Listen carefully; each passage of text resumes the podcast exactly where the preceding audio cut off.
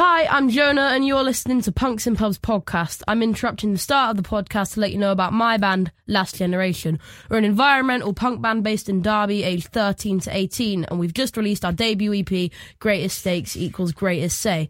Uh, when we recorded this EP, we were actually aged 11 to 16. You can check us out on social media on Instagram and TikTok at Last Generation underscore UK, on Twitter at Last Gen underscore UK, and the Last Generation Facebook page. If you want to check the EP out, you can search Greatest Stakes equals Greatest Say EP on Bandcamp if you want to buy it and support us, or stream it on all platforms. So the song you're about to hear is Greatest Stakes equals Greatest Say, title track.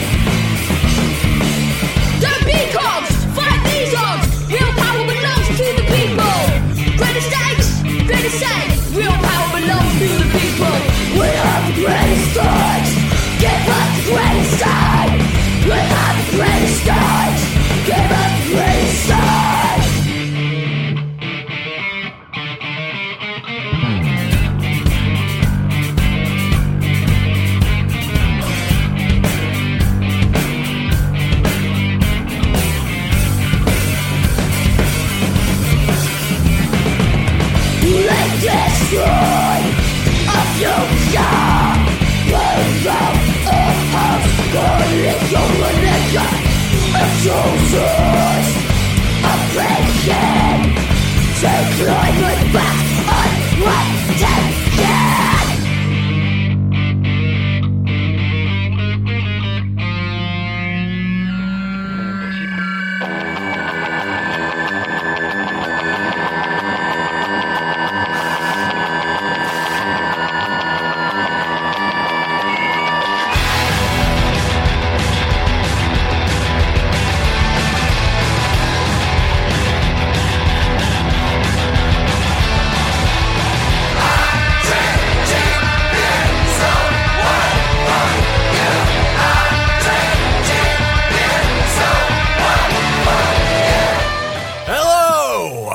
doing? Uh, my name is Liam Bird, and welcome to the Punks in Pubs podcast.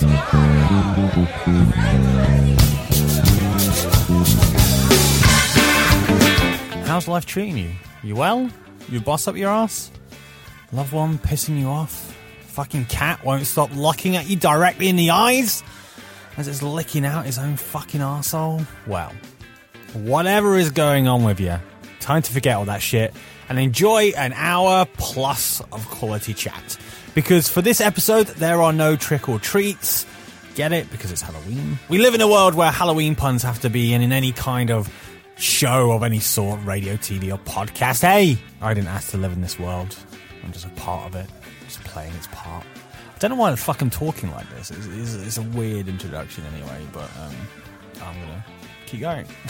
anyway, um, what I'm saying is that I've got a legit gem of a show today because my guest for episode 75, I think it's 75, is Dave Haas or Haas or Horse. People seem to say his name in all kinds of ways, and I never actually asked him the question of actually how do you actually say your name. Probably should have. Dave Haas, let's go with that. For kids who don't know who Dave is, he is a former frontman of one of my favourite bands, The Loved Ones. Um, he, we obviously talk about that. And uh, before The Loved Ones, he was also playing in a couple of hardcore bands in Philadelphia. We obviously talk about that and his time in Philadelphia. But Dave has a new album out called Blood Harmony. Shockingly, we also speak about that as well. Uh, you can also expect chat about social media, manliness, and singing the national anthem at sporting events. Dave also, uh, quite surprisingly, and I didn't expect this, speaks very candidly uh, about his time at Fat Record and Mike when the Loved Ones were signed uh, to Fat. All will be revealed. I don't know why I'm telling you this. You can just fucking listen to it now. So that's what I'm going to do. I'm going to shut the fuck up. I really enjoyed this one, and I think you will too. So this is me and Dave. Enjoy.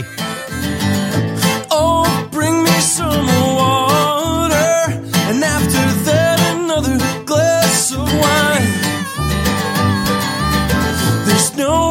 pretext for investments. It's borrowed eyes, borrowed world, borrowed time. I'm feeling jumpy like a salesman, waking up to trusty coffee ivy.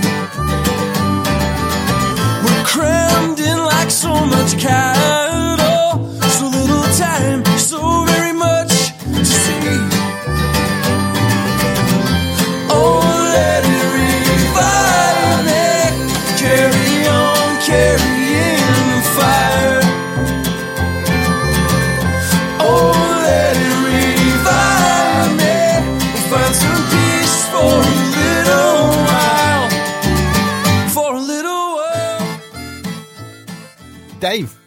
You, pal? You good? You got a social distortion shirt on? Yes, I'm doing well. Um, I'm doing well, and I have a social distortion shirt on that I actually bought when we opened for them last week in Ventura. Uh, I had seen them the night, a night prior or whatever. We opened for them in Berkeley. They went on stage, and my wife was watching them, and I said, "I'm leaving." I saw the show. I'm super tired. I got to go home, relieve the babysitter. And she couldn't believe it. She was like, You're not going to stay for the show? I said, No. And as I was walking out, I bought the shirt. And the merch guy looked at me like I was crazy because he's like, Well, don't you want this? Like, if you go to the tour manager and get the code word, like, I was like, I don't want any headaches. I just want to buy the shirt. I don't want to talk to the tour manager. I don't want to ask the manager for a free shirt. I want to pay for this shirt and leave like a patron, like a regular person. I'm at a rock and roll show and I'm leaving early. So that was my night. And that's how I got this shirt because I love this record, uh, White Light, White Heat, White Trash. And that's the story of my brand new $35 social. if I'm honest, you are living the best life, I think, of every guy over the age of 35 who really does just want to go home, but they're they're there and they'll feel like they'd be judged if they don't leave if they if they leave. Well, yeah, I, I did go home. I had to fly out the next morning for some uh for some a show in Chicago. We actually were um extras on the show Chicago Fire. Um, Oh wow, yeah. I had to get up at five o'clock the next morning. So I got home, relieved the babysitter of her duties, and then cleaned up the house and went to bed. and so uh, you know, that's the story of my life. Did you say you opened for Social Distortion? Yeah, we did we did two shows last So renowned audience of difficulty, Social D fans. How how was it? surprisingly terrific. Um, I had opened for them solo in 2013, I think it was, and uh, it was a lot harder then. Um, I think the two things must have happened. Either some people caught on to what I'm doing and what our band is doing, and or people are just so starved for live music and so excited to see a rock and roll band that they were kind to us. So both shows, Berkeley and Ventura, it was really fun. It was great to see them. They're old friends, and just getting that little kick in the ass from a from your like a big brother band as a record's coming out is a good thing you know you sort of watch them and see what they're doing they're further down the path obviously than i am and they do it with dignity and grace and and they sound great and so it was great it's terrific You spoke about the new album, uh, Blood Harmony. Am I right in saying it comes out tomorrow, physically or digitally? digitally it comes out tomorrow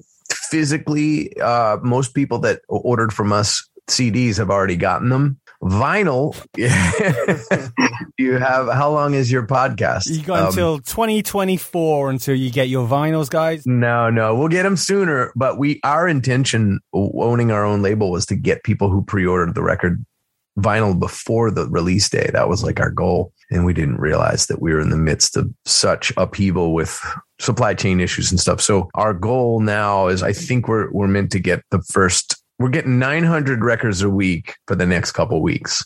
That should fulfill all the orders and then the record stores and stuff. So and when I said that to various friends in the business, they were like, "Oh, that's great. You know, our our record comes out in November, and we're not getting vinyl till next summer." Well, You know, there's all these horror stories. So thankfully, I think we're we're still ahead of most, but we're we didn't meet our goal, which was to get people the record before release day. But I can't fix a a um, supply chain issue. Sadly, I can only make songs rhyme, and even that is is difficult.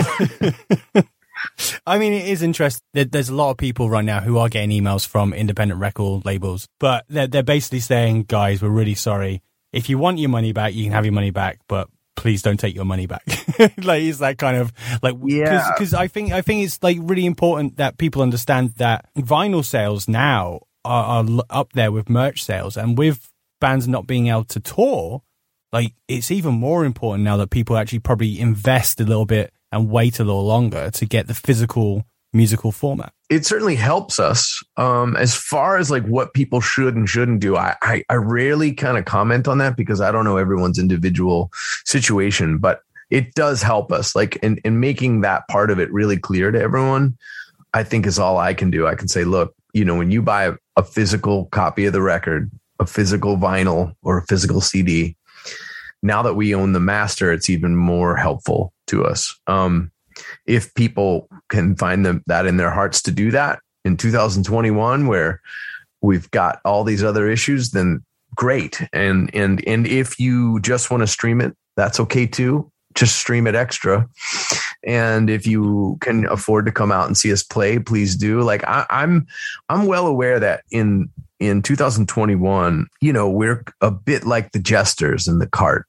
You know, we um we can always eat last if the camp doesn't like what we're doing. And and I, I think I'm well aware of those economics. And and yet um it's so important to me, you know, to the the act of creating songs and recording songs. And and that exchange of energy and that exchange of ideas is so crucial to the way I live that um I put an inordinate amount of importance on it in my life and then I try to reset those expectations and hopes when it comes to dealing with actual people who have actual jobs and lives who are potentially going to support that music. So it's it's hard. I think um, there's the creative side of me and then there's the business side of me and I try to stay very close to my working class roots. Well, it's interesting you talk about your working class roots, particularly in Britain at the moment. It seems to be there's a lot of middle class and people who work in the industry bands who are who are making a lot of noise and, and are seen as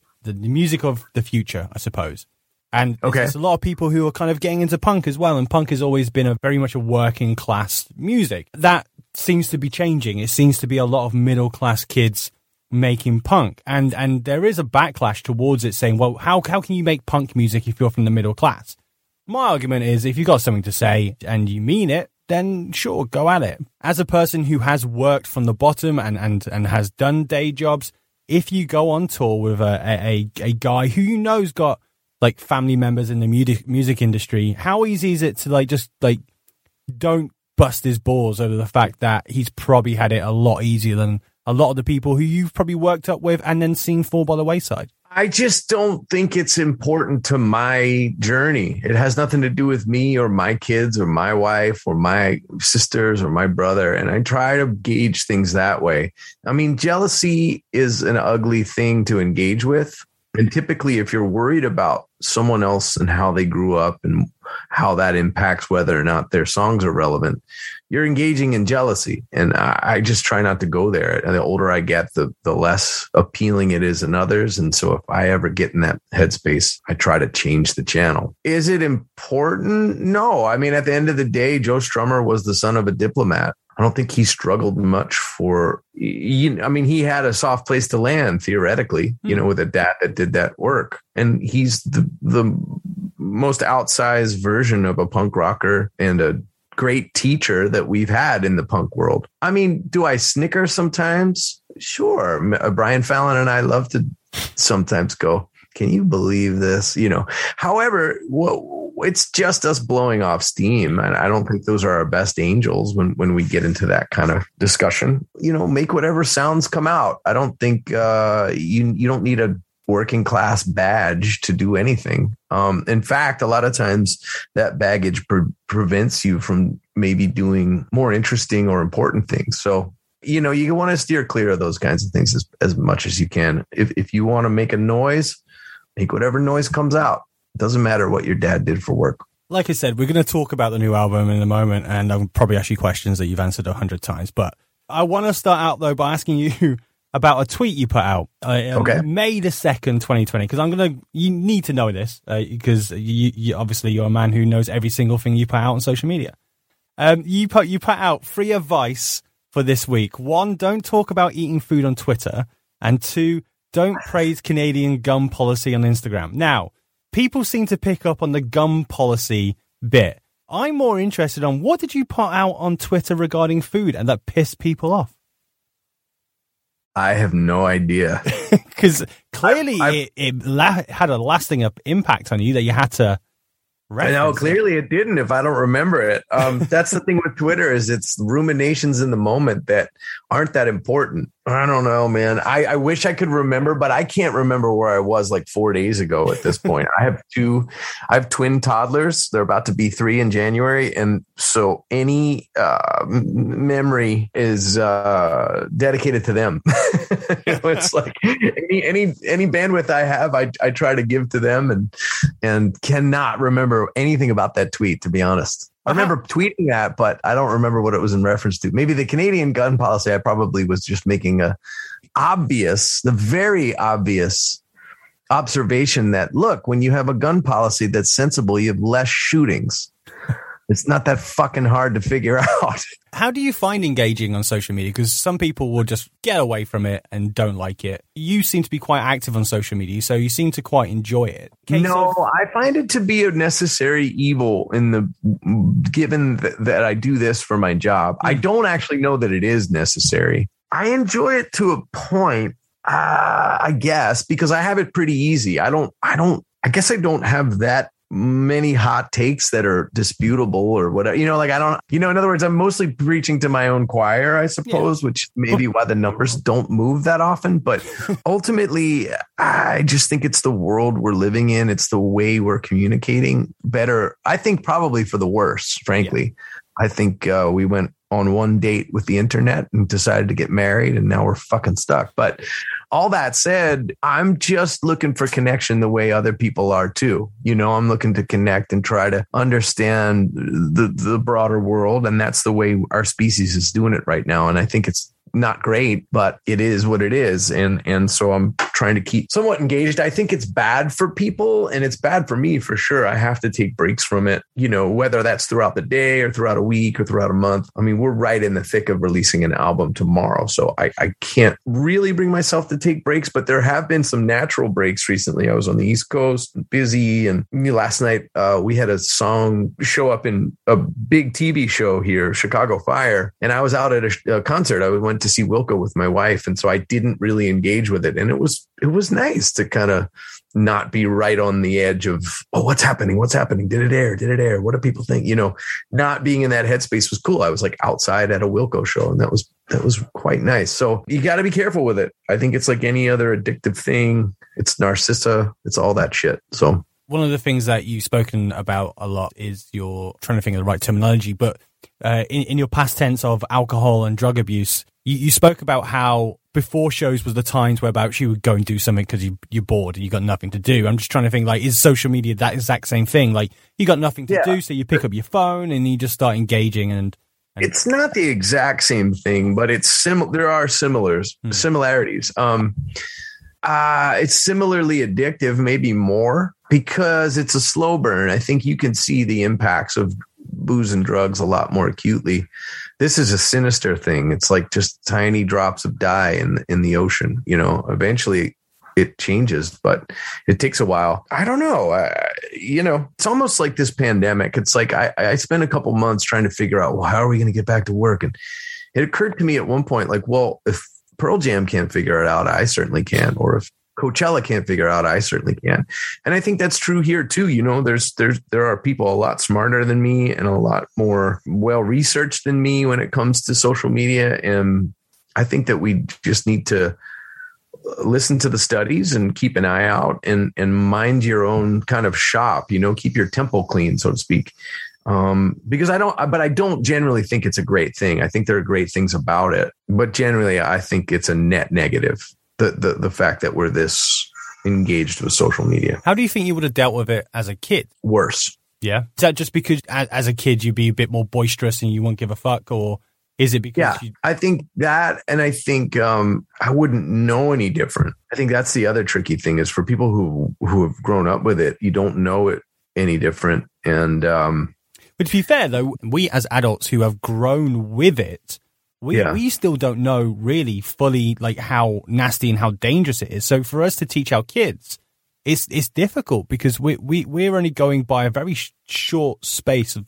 of time, and and I Yeah. think trying to teach kids about what social media is about is going to change in the next five ten years. So it's really difficult. it's something that is a worry. I mean, again, I don't. My job right now as a dad, though, is to keep kind of worry out of my home, but at least when my kids are around.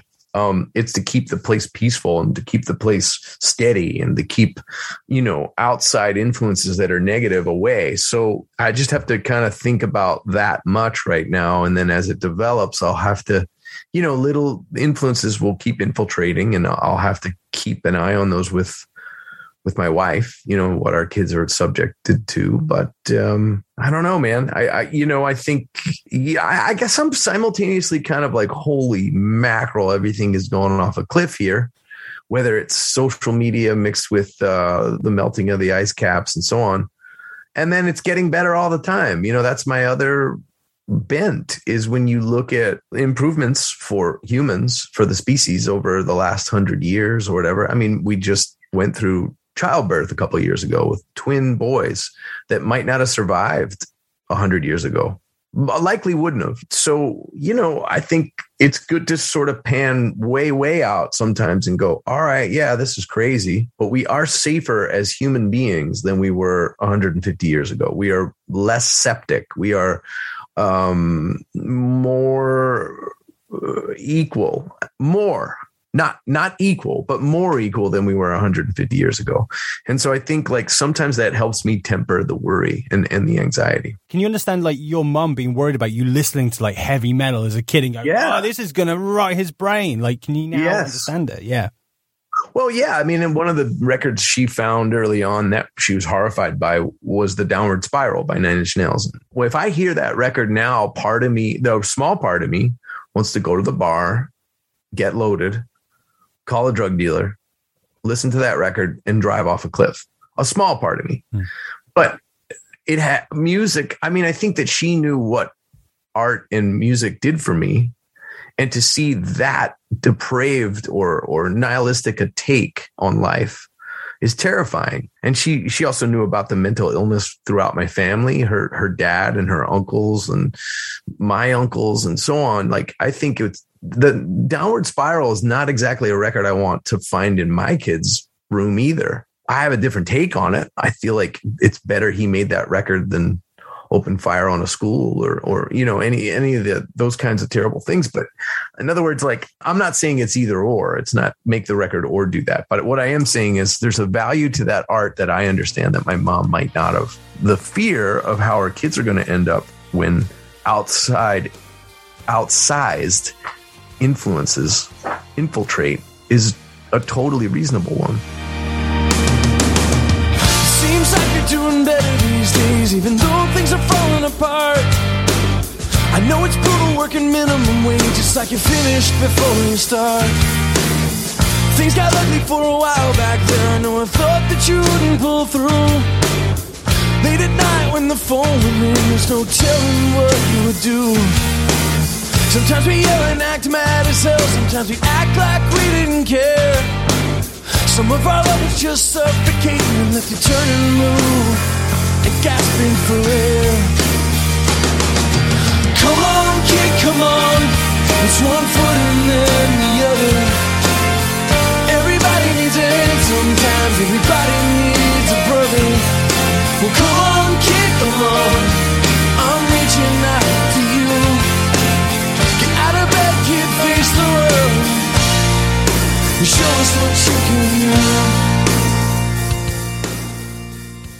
up in Philadelphia, a city that I've had the pleasure of visiting myself. And, Oh, cool. And it's a city that does have an edge. Yeah. What's your memories of, of growing up in that city? And and because it's clearly had an impact on you. Yeah, um, I'd like to return, frankly. Um, in the end, um, that's kind of where things seem more balanced to me. And I think they actually are more balanced. I think California, this particular town we're in, Santa Barbara, is a very affluent one. And it's a bubble um, politically, socio politically. Um, it's all wealthy people. And, um, which is fine, I guess, if you are wealthy. When you're not, it's a bit of a struggle. And uh, I think the last couple of years, especially in the pandemic, it's become a magnet for people with tons of cash. And so they buy these houses, they've driven up the market, et cetera, et cetera. Whereas in Philly, you can be a working person like I am, or like my wife is, and you can actually afford a decent place to live and a decent place to send your kids. So it's one of the last vestiges in America where that's true on a large scale. Most things are very uh, extreme it's extreme. You're extremely wealthy, or you're pretty much poor. The middle has eroded, and I think that's a lot of the reason why we've had a lot of the issues we, we've had. All that said, Philadelphia, it generates great memories for me. I mean, my wife, when she came to visit and got acclimated to the city the first couple times, one of her funniest quotes was, I was like, oh, right here is where we would play stickball. And then we would go back here and run down into the golf course. We'd break in here and we'd get drunk down there. And she looked around and said, you are like a real American boy. which is such a funny take because you know but i think it's indicative of where she's from which is here you know it's a it's a california bubble.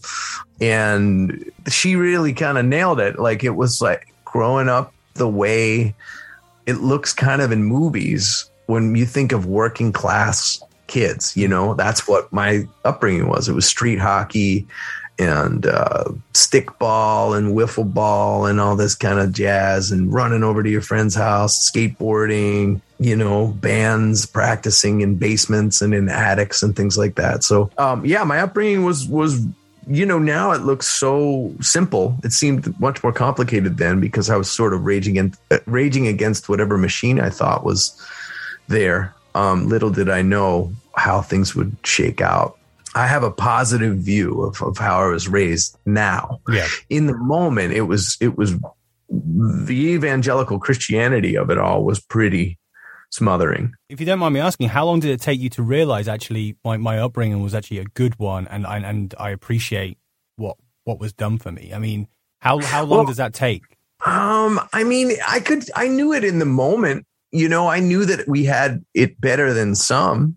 You know, I think somewhere along the line, it somebody imparted to me that it's important to try to hold two opposing views in your head at the same time. And um and I think that that was true. Like I knew because of the school, like I went to private school and it wasn't private school the way you picture it it was Jesus private school. So there were good things about that and, and advantages to that. It wasn't like we got prepped for college or we got prepped for like a trade or the world. It was it was making Christian soldiers or whatever, Christian evangelicals, Yeah. people to go out and be Christian or whatever. So I knew that I was getting a better education in quotes than a lot of the kids in the neighborhood because they were dealing with a whole host of other issues.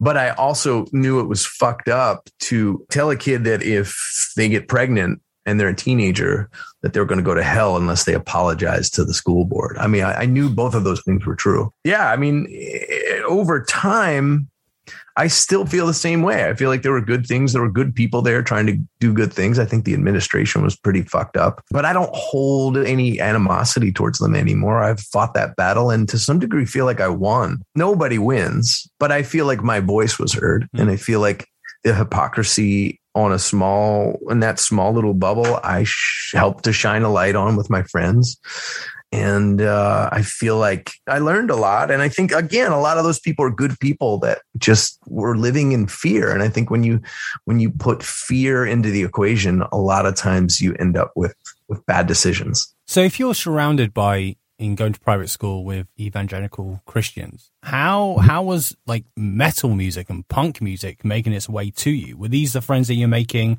and playing stickball with, like away Yeah. from the school? And and were you going back to them and saying, "I got told at school today that if I make a girl pregnant, like my wiener might drop off," or or like shit, whatever you got told, and they were going, "Don't be stupid. What are you talking about?" I did have friends that were older kids. Uh, it was making its way to me. I mean, don't forget, I was in eighth grade when when uh, the grunge broke. So it was weird. I mean, my dad and his best friends were super into rock and roll and Jesus. So it was very it was very hard to determine what was ha- like.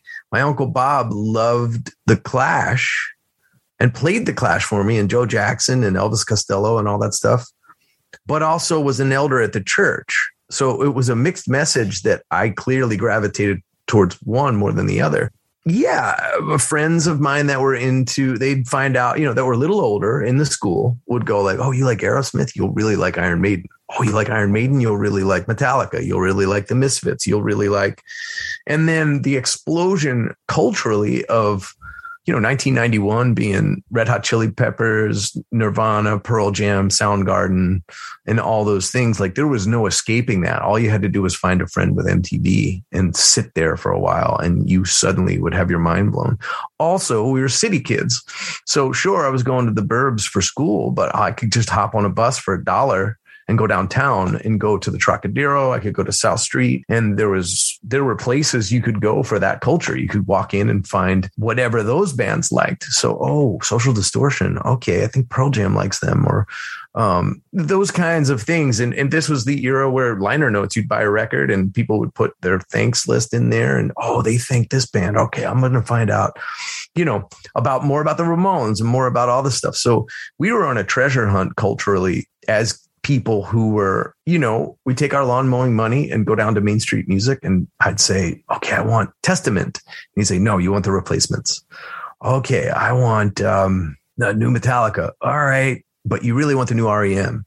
And so there were people just throughout my life where that were helping, you know, kind of helping me, help turning me on to different things. And it was metal and punk and it, but it was all kinds of stuff. It was Jane's Addiction and Tori Amos. And, you know, don't forget Spin magazine was pretty all encompassing at that time and, and would just as easily turn you on to a tribe called Quest as they would uh, Dinosaur Jr. or Primus or any of that. It was like sort of this explosion of youth culture back then that that was being commodified, and I was happily uh, trading my lawn mowing dollars for any of it. So, at what point did you go? Are you listening to it and you go, actually, I want to, I want, I want to play, like because I think people have the idea that they want to play and then they realize, oh, this is fucking hard. I need to put time in. Oh, I don't want to do that. Yeah, it was hard. It was early that I wanted to, and I could kind of work out the riff to Outshined by Social Distort or by uh, Soundgarden. Doon doon doo doo doo doo, you know that, or or, but it seemed still like a like an abstraction, given the fact that they were great bands. They were awesome. They were really good players. Soundgarden, and uh, Pearl Jam in particular. And and I was coming from Van Halen and all these like incredible players, and so it did seem impossible. The further I got into punk, the more possible it seemed. It was uh, well, I could play the Clash riff, I could play the Ramones riff, and then it you, it occurred to me pretty quickly, like, oh, but these guys write really good songs. And so, as much as I was into the energy and excitement of punk, I knew that the best bands were the ones with the best songs. And so that's sort of what I've been chasing ever since. I read a funny story that at the age of 13, you created a, a metal band uh, for a school uh, show and it was about drug abuse. Yeah. Well, was this, was this for your evangelical yeah. school? Amazing. Yep. so how did you end up going from, from like kind of messing around with bands and, and then going and going actually you know what? I want to i want to try and give this a go. Because I, I, know you've done like contracting work and you've done bar work which is important because i don't trust anyone who's never worked behind a bar.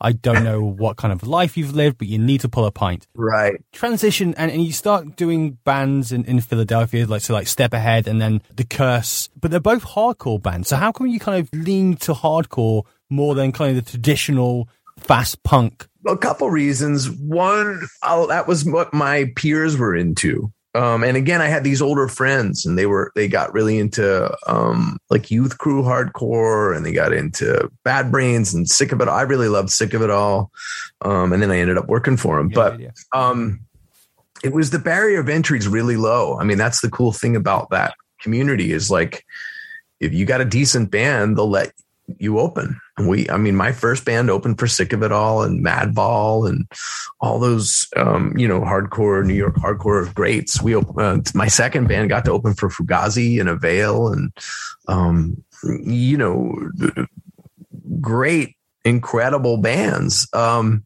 and so I think part of it was that, and and it was just who you meet, who you're around. You know, it was really exciting then and simple. You were like, oh, wow, a VFW show.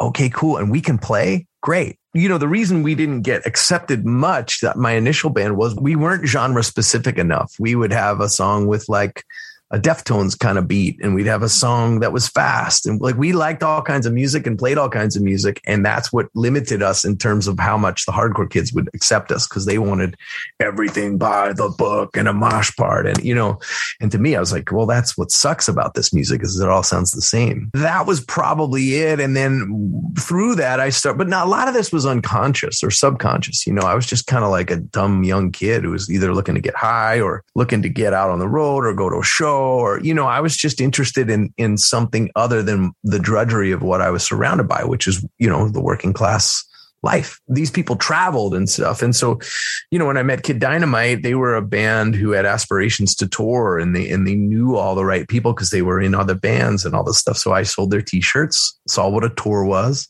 and met the Bouncing Souls, met Sick of It All, met all these bands. And then they hired me as their roadie and I went to Europe and suddenly I'm in Europe seeing how, and basically what seemed like uh, an impossibility, I saw how it worked. I said, Oh, they go here and they make their money, and each show gets bigger, hopefully over time. And they sell t shirts and they keep that money. And oh, okay, these are professional musicians, and this is how this works.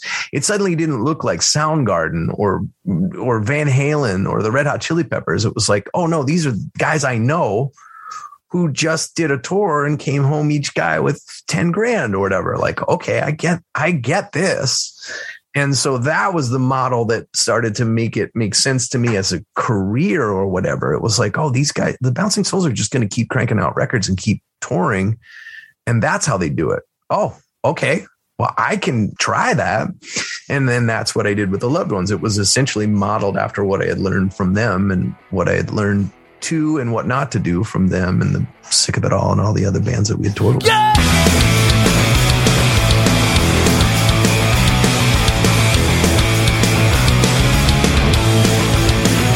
you okay?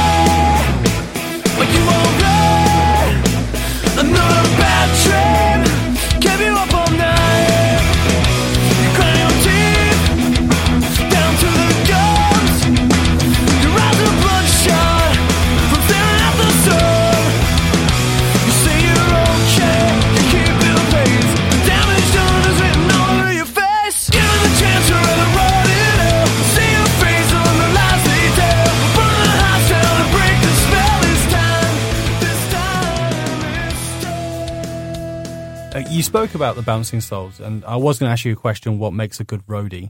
Um, but I, I think that's a dumb question, if I'm honest. Um, but the Bouncing Souls have clearly played a part in in your career because Pete produced one of your solo albums, and Yeah. um, they're the band whereabouts you toured with NOFX, and and it and it seems to be that. Well, the story is that Fat Mike watched you guys play, and he, and he wanted to sign you. There's loads of stories out there about Mike, but w- why is it like to negotiate a, a record contract with a person like Mike? Well, there's there's the Mike we negotiated with, and then there's the Mike that people might negotiate with now. Those are two different people. I'll say that, and maybe not say too much more, as uh, he's a he is a friend, and I don't necessarily need to blow up his whole how the whole thing works. It's kind of up to him to talk about that, and he loves to do that for others and just say whatever comes to mind. I don't know. It was fine. It was easy. I don't, it- you know, he liked us and, and decided to sign us.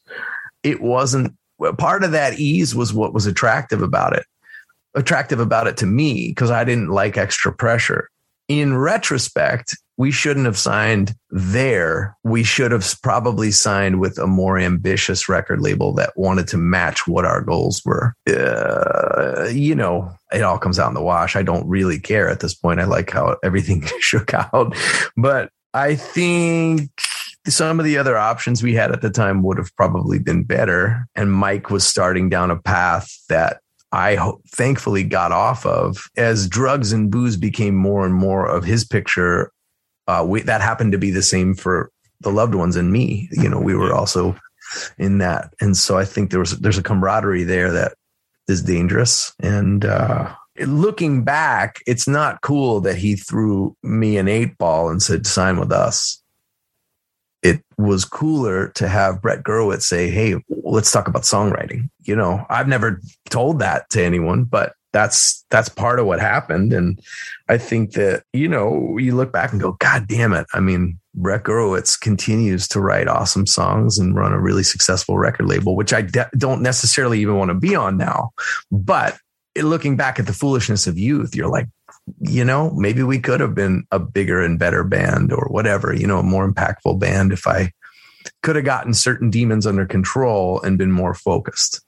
But surely they're, they're life lessons that obviously you've taken on in your solo career because, and this is no disrespect to, to the success of the loved ones, that, that is clearly gone above what you what oh yeah. doing. Yeah yeah. I mean you you want to learn and grow and change and get better and not keep repeating those mistakes. Those were big mistakes that i can see now. I couldn't see them then. And i'm like i said i'm glad it worked out the way it did. But it was painful a lot of that stuff was painful to have to go through you know? But i you know i think it's important to just know that's that's life and hopefully you learn and grow and change and get better. And and um, i think i'm putting out the best music that i've made now it's better than the music i made then in my opinion it's more whole you know we can do stuff like that or stuff like something else and it's all under the same umbrella and back then it was a little bit more genre specific and you know, I don't know. I,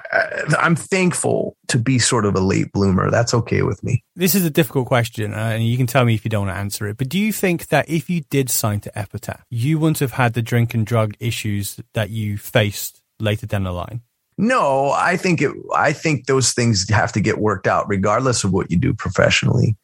Um, but uh, I, I'm not necessarily. I mean, there were other options too. Mm. It wasn't just epitaph or fat, but no, those those issues needed to get worked out, regardless of what happened. Whether or not we had a record deal was irrelevant. It, I I was in deep pain and uh, needed to get out of that somehow, and and it took a long time, long time to get to a place where I could even approach the idea of sobriety. Probably 10 more years almost. So let's talk about your solo work because the first time I saw you uh, live doing your solo stuff was the revival tour in the UK in 2011, if you can believe there was a 2011. Um, it, it, was yourself, Chuck Ragan, Brian Fallon, uh, Dan Andriano. You were part of, I think, was the original revival tour in 20, 2009 with uh, Tim Barry, and Jim Ward. Now, no, that was that was the original one was 2008, and oh, that okay. was um that was Chuck and Ben Nichols and uh, oh who the hell knows uh, Tim Barry Tim Barry Tim Barry they did the first one and then various people came in on that one in 09 I did a couple days but I wasn't like a solo performer really I just grabbed an acoustic acoustic guitar and made it up as I went in 09 I just kind of showed up for a couple shows and realized the folly in saying no to the 08 one yeah. he asked me to do some on the 08 one, and I said, Oh, I'm not ready for a solo thing. And realized pretty quickly, wow, this is tremendous and this is really special. And wished I had said yes to more of it. The reason I'm asking you this is because I'm about to name drop Joey Cape, who, who's been on the pod a couple of times, talked about having imposter syndrome, being around uh-huh. musicians who he felt were better than him. And you have spoken about having imposter syndrome yourself in, in your career. How was it being around artists who are traditionally playing fast punk rock, but are trying their hand and successful, successfully at more acoustic folky music? I mean, how did you find yourself around that? Did you, did you find yourself standing at the back, like Joey said, when you all come on stage to do your um like the shanty song or did you find yourself actually getting more confident and going i can hang like i am I am with these guys. I mean, yeah, probably both are true. I felt um, intimidated by it, but there's something special about, in particular, Chuck Ragan and his his approach to other people. He's so gracious and kind and um, encouraging, and he was very much like, "You can do this. You got this in you, brother. Like, let's do." You know, and to have a big brother like that is is there's nothing quite like it and that sort of culminated at, at that 11 one because I, I had a um, a record coming out or a record out. And I had Dan and Chuck both being extremely encouraging from a big brother standpoint, two bands that had eh, eh, been long favorites and, and extremely successful. And these two guys were like, you're doing the right thing. And then in Brian, we were more like peers. We brought his band on, on tour and then they exploded in popularity. And he was more like a, a twin brother or a or a younger brother almost who was going like you can do this you can do this you know and someone who had extreme success. So all three of them were pushing doubts away and making me uh, better or you know encouraging me to be better and to try more things. And and so it was simultaneously imposter syndrome and encouraging. And i think that's sometimes there's like a good i mean i i always feel that way. I feel like you're building confidence by practicing and trying to get better but also well aware uh, you are not paul simon and you are not adele and you are not you know there's just people that are doing it at such an incredible level whether that's brandi carlile or or dolly parton or or tom petty or whatever. You know simultaneously you're building confidence because the audience is, is getting engaged and getting excited but you also know your shortcomings. So i think you want to keep both of those things true.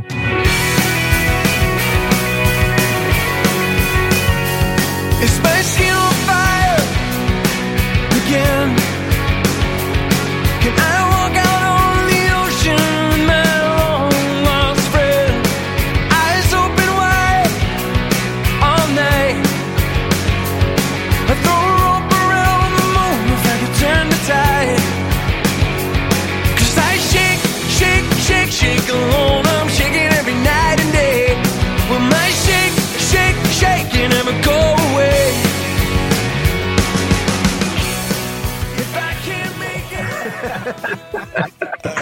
Let's face it, it takes a real man to stand up at, in a Philly sports field and sing the national anthem because oh my god a real Philly crazy fans man. are not the nicest. I went to a couple of Philly uh, sports shows, and just by being British, fuck me.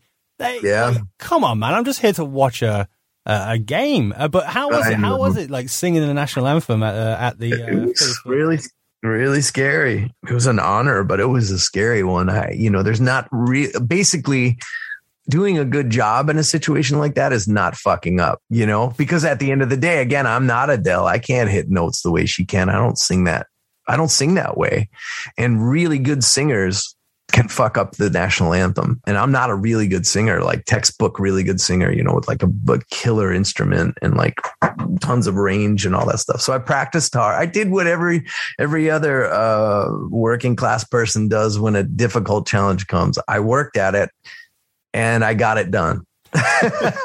you know, and and hopefully, and it was kind of just a win for all of the punk rock, hardcore, troubadour, whatever we are. You know, is like a win for all of us. And and uh, you know, but I don't. It was not easy, and it wasn't. uh Yeah, you know, it wasn't met without a lot of nerves. I was nervous as shit but uh, I was honored to do it. You don't say no, and maybe I'll do it again. Maybe they'll just have me ring the bell at the Sixers game. That'll be a lot easier. I just hit the bell with a hammer, and then I'm done.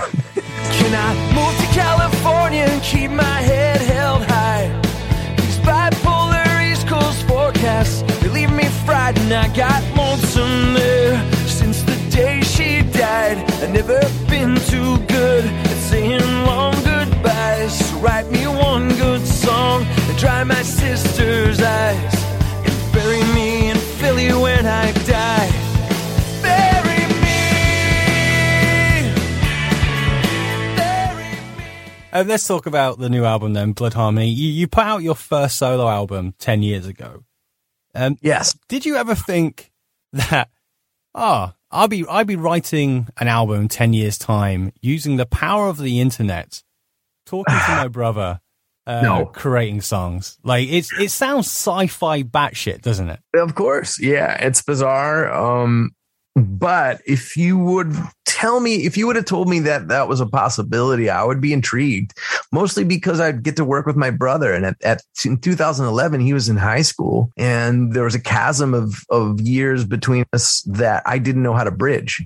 And so, if you told me that, I'd be super excited because I love my little brother and wanted to bridge that that that chasm and didn't know how. And so I feel like it's one of the great things that's ever happened to me to be able to collaborate with him and have a really close and loving relationship with him. Because once I once I was in my twenties and he was in his teens, it was hard to know, you know, how do you relate? And and and so that's that's the big takeaway there that that that it's magic that, that we get to work together. And I'm really excited about the songs we made. I'm I'm super excited about getting them into people's ears tomorrow. And then over the course of time and touring, getting them into people's hearts. That's that's an extremely cool thing. But I'd be lying if I told you I wasn't nervous about this too. It's on our own record label and you want to succeed. And yet you've pulled all help out you know what I mean? Like it's you and your team, and that's it. Like the record label, theoretically, you can blame if things go wrong, or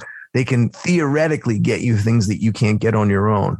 Theoretically. So there is nerves. There's just naturally nerves. We're about to like put something out that people may reject or or people may not buy or people may not hear or whatever. So that all that's at play. But generally speaking, when I do my good um, mental health work, I go, yeah, I'm proud of the work we did and I'm excited about this and I can keep my head held high and, you know, I can be honorable to my, my sons and you know what I mean? All those things that you hope to be. I think we are being, and that's all you can really ask for. I don't know. I mean, if people want to meet us where we're at and hear the record and love it, that's even better. But I think I can keep my head held high going in tomorrow knowing we did just about everything we can to make this thing great and hopefully it succeeds. And success again is a moving target. So, I mean, and to some degree, it already has succeeded because I know it's going to be out in the world. And that's great. Are you scratching like a punk rock itch though, like by by releasing it DIY uh, by yourself? Yeah, I guess it. I guess at heart, mostly just because look, I don't like being exploited, and that's what a record deal mostly is if you succeed in any way in reaching an audience. The minute that happens, it's a bad loan. That was true for Fat Mike with the loved ones. That was true for, it's true for everybody. And I mean, that's the game. That's the, I get it. I understand. And so I don't fault anyone for owning any of these record labels. I have one now of my own. It's for my music and my brother's music though. And so we'll be rewarded with the success that does come. However, there's part of me that's like, no, thanks. I'm good. I'll figure out a way to do this myself and you don't get to take most of it from me when I do the work of communicating with people and they do the work of finding an artist like me or finding an artist like my brother. That's, I think, the punk chip on my shoulder. But really, it's more just like, this is cool. We get to control this ourselves. It's got less to do with the, the chip on my shoulder than it does. I don't want any, let's put out the record the day we want it to come out. I don't care what the rest of the music industry is doing. I want to do what we want to do and what we think is cool. And that part of it is the positive instead of that anti negative kind of like punk, punk, punk thing. I'm more just like, ah, this is a way to be at peace. It's, you know, at the end of the day, we made the decision and we can live and die by it. Uh, before we go, I have to ask you the Falcons. Any plans for yourself and Brendan and Dan and Nigel to get together and just do something? Because it seems No. to come out every decade. And we're coming up to the next one. So come on. No plans. Hell no. No. Ah, there was no plan going into that. I know, but Uh, no, I don't. I don't think so. I mean, I love all three of those guys. I love Dan, I love Neil, and I love Brendan. But they've got their bands that they're busy with now. The Lawrence Arms are back to being pretty busy, and obviously Dan's an Alkaline Trio, and they're currently on tour. And and I've got this. I don't. You know, the Falcon was kind of a lark. It was fun, and that then it was over. And that's the coolest thing about it to me. I don't know if they'll make more music, maybe, but I don't. I can't see a situation where I'm leaving my twin sons and wife to go play Falcon shows. Like maybe who knows? who knows? I mean, I wouldn't say no, but I I certainly am not saying yes either. It's just it's kind of a thing that happened and a lot of times it's cool to just leave things where they were. well, I look forward to getting my hands on the new album, Blood Harmony, and I look forward to catching you when you are over the U- in the UK and Europe in February. We we now have to say UK and Europe. It, it's like it's a thing that's always pissed me off is that when people say Europe, they they always have to say the UK, and it's like why can't you just say Europe? Well, you you guys fucked up. what do you want from me? I, I would love to call it Europe. I don't like. uh But we're still Europe. We are still part of Europe. We haven't like I know, but I got away. so much back for the inverse, wherein I would say, "Oh, we're coming to Europe. We're, we're, we're the UK." Well, congratulations, fucking lations. It's on the same tour. I don't know. I mean, Scotland, they like to be referred to as their own thing. I don't know. I, I can't keep up with this shit, but it's a complicated. I'm happily going to be in the UK. I love the UK. It's not about uh, imperialism. It's about the rock and roll shows we get to play there. And, uh, you know, would I like it if you had euros? Yeah, it would just make things a little easier. But who the hell knows? I mean, you didn't have euros when you were part of the EU. So Nah, we, we, we don't want any of that. Like, I know. See, everyone right away, you got an opinion about the pounds and the euros. I don't know, dude. I mean, I have American dollars. So? I'm in my own mess. Dave, thank you for talking to me, pal, and I um I wish you all the best. And I hope What and I hope you're watching We Bare Bears. If you're not, get on with your kids. You will love it. will. It's Okay. amazing. Oh, I appreciate the the uh, the recommendation. I am now going to sign off and do a quick photo shoot with my friend Jesse. But thanks so much for having me on, man. Uh, you're great at interviewing, and it was really comfortable. And I look forward to doing it again. Perfect. Dave, have a good one, man. See you, buddy. Bye bye.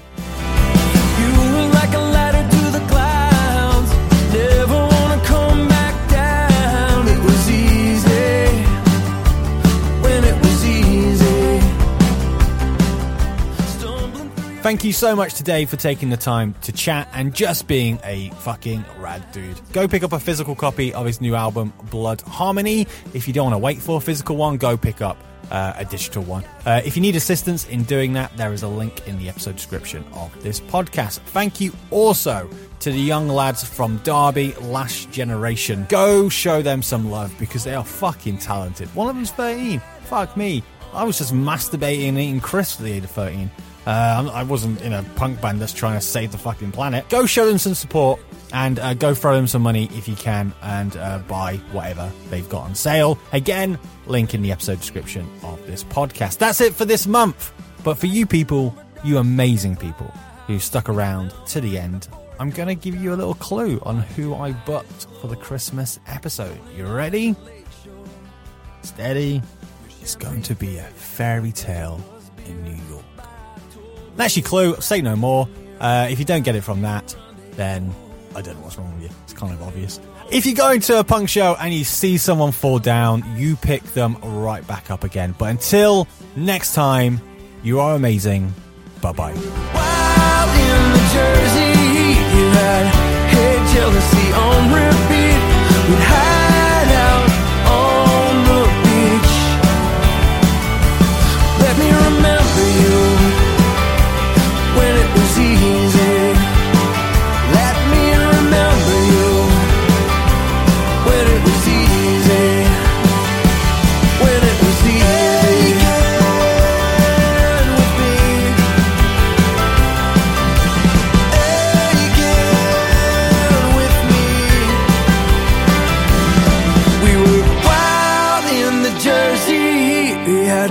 Like heaven on repeat.